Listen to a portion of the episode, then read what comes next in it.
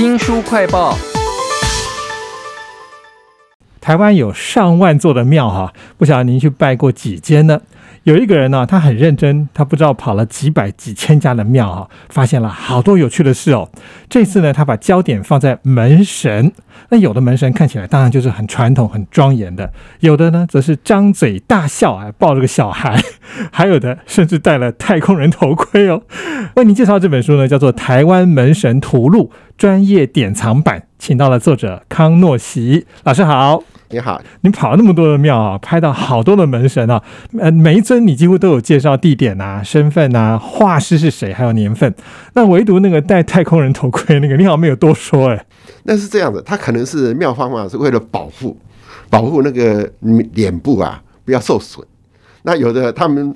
这个一个这个光照啊，是整片从身体到头全部包。它只包这个一个脸脸部的表情，所以我们感觉到像太空人，像很奇怪的一个一个东西。可是也亏他们想象的丰富啊，是要保护脸部而已，其他没有保护。我觉得这也是您在采集的过程当中，有时候会有这个有种灵光一现，看到一些很奇特的东西啊。当然有很多传统的门神啦。那这本书呢，我觉得它可以当图鉴，也可以当百科全书。那我们不用自己去吹风淋雨啊，或者是看那个阳光反射，看书就可以看到各种的门神清清楚。楚的啊，其实我们家附近一定有庙，听众朋友家里一定也是，但是我们都没有注意到家里附近有庙上面的门神啊。比如说我常常经过的是个台北景美的吉应庙，哎，它的门神竟然是文官，不是我想象中那种武官哦，而且是两位一起捧着一个盘子啊。我想您自己应该也有很熟的家里面附近的庙吧。对对对，我从小是在一个新竹的妈祖庙旁长大的，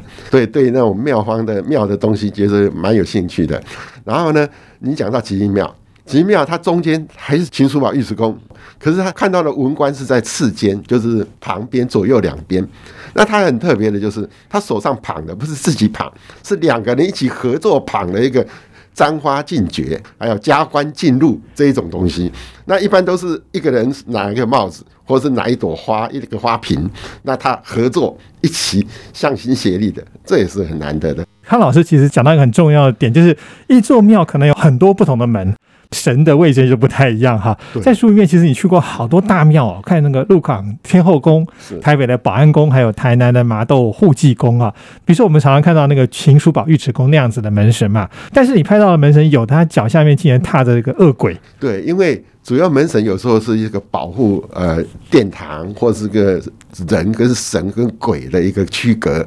然后他要驱邪避避祸，所以他象征的用。恶鬼不好的东西不要进来，所以他踩在他的脚上，拿着兵器也也是一种威吓的功功能。当然了，看不同的神明有不同的主次之分，然后有神阶之分。佛教有佛教的门神，道教有道教的门神。妈祖庙呢，他们一般都是用龙啊、凤啊，然后旁边呢，因为男过去的时代呢，男女授受不亲，他不会请秦叔宝尉迟恭来看门。然后两边是宫娥太监，哇，这样区分，好有趣哦！因为台湾的那个门神有这么多不同的分别，都在这本《台湾门神图录》专业典藏版当中，请到了康诺西老师啊，采访了那么多的庙哦，把那个门神全部都取下来了。那在书里面，我看到还有一个很特别的门神是外国人，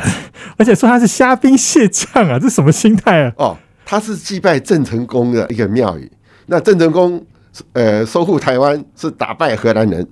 他居然请荷兰人的部将来帮他守卫，当守卫的门神，所以他他还是有一点小典故的啦，那不是胡扯的，那可是我好像有关联呐。所以有时候门神是一种像呃城隍庙啊，他会请那个七爷八爷换谢将军来守卫啊，仆爷啊这样这样子，所以他是象征这个意思。然后因为这位画师呢，他是学西洋画的。所以他画的非常有立体、透视、光影这种效果，所以让人家很震撼哦，好有趣哦。那我们看到的那个门神，其实很多他背后的画师其实也很重要。那您就讲到说，有好几幅都是花莲的陈秋山先生嘛，他画的作品多，风格都不同。那也有看起来有点像照片那样的画啊，这些画师都是花了很多力气去不断的创新。还有另外一位潘丽水也非常有名。那这些有名的画师，大家可以去看这本《台湾门神图录》里头有详细的记载跟说明。但我觉得很有趣的是背后的故事，有的庙是左右一半各自找不同的画师来对拼场的。对对，当年呢，他们有这种比赛，当然呢，比赛的方面是说标价钱啊，呃，有的低标高标，然后还有就是说要使得庙的品质在快速的完成。那当然他做不来，那就就要分两个人来做。那当然就是比赛了、竞技啦，有这样的风格。呃，很可惜的，我每次都要讲哦，桃园的仁和宫啊，他居然妙方把那个最好的作品，因为二十几岁的年轻的李登盛画师跟一个七十几岁的许连成，台北的许连，他居然画的这个作品，他把它涂掉了。啊，啊，这这这，我们讲说不识货嘛，啊啊，可是真的是也没办法，时代在变，妙方的主持人在变，观念在变啊，传统在变。当然了，能维持传统，这是我们所喜欢的。是我们有时候会想说，你既然说不喜欢嘛，那你们庙方有钱，你就重新买一个板子来画嘛，把这个旧的东西留下来，那不是也很好一件事吗？那为什么要把它涂掉呢？对，真可惜，可惜，可惜。那所以这本《门神图录》里头，我看到你有特别开一个单元，就是